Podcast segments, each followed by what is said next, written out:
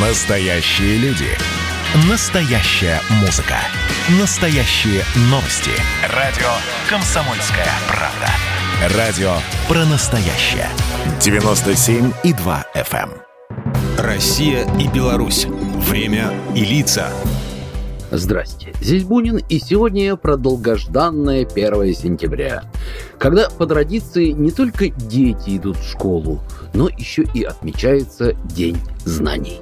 Дети в школу собирайтесь, петушок пропел давно, попроворней одевайтесь, смотрит солнышко в окно. Эти стихотворные строки, что часто напевают родители своим детям, собирая их в школу, написал русский поэт XIX века Лев Мадзалевский. Однако раньше в нашей стране не было единой даты начала учебного года. В разных учебных заведениях за парты садились в самое разное время. На селе могли приступить к учебе только поздней осенью, а то и вообще в классы приходили с 1 декабря, когда на полях было все убрано. В городах гимназистов собирали уже в середине августа. Так продолжалось до 1935 года, когда Совнарком СССР принял решение о единой дате начала учебы во всех учебных заведениях.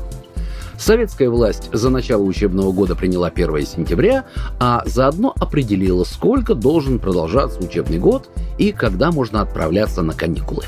В Советском Союзе 1 сентября стало одним из самых любимых праздников.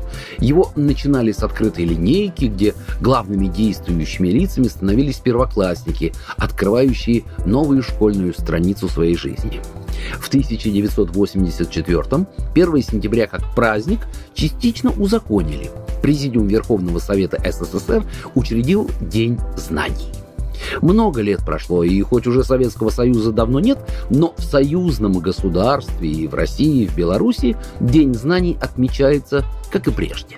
Впрочем, с учетом эпидемиологической ситуации нынешних дней, проходит он, увы, несколько буднично. Например, 1 сентября в школах Минска на торжественные линейки выходят только первоклассники. Но все же для тех, кто идет впервые в школу, этот день особый.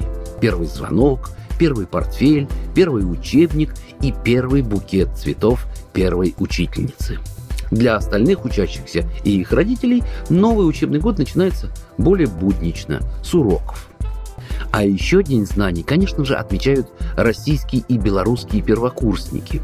Они вступают в совершенно новую жизнь, делая очередной шаг по длинной, но интересной полной открытий дороги знаний. Ведь тяга к знаниям и желание познавать объединяют всех людей на Земле, независимо от их национальности, цвета кожи, вероисповедования, пола и возраста. Программа произведена по заказу телерадиовещательной организации Союзного государства. Россия и Беларусь. Время и лица.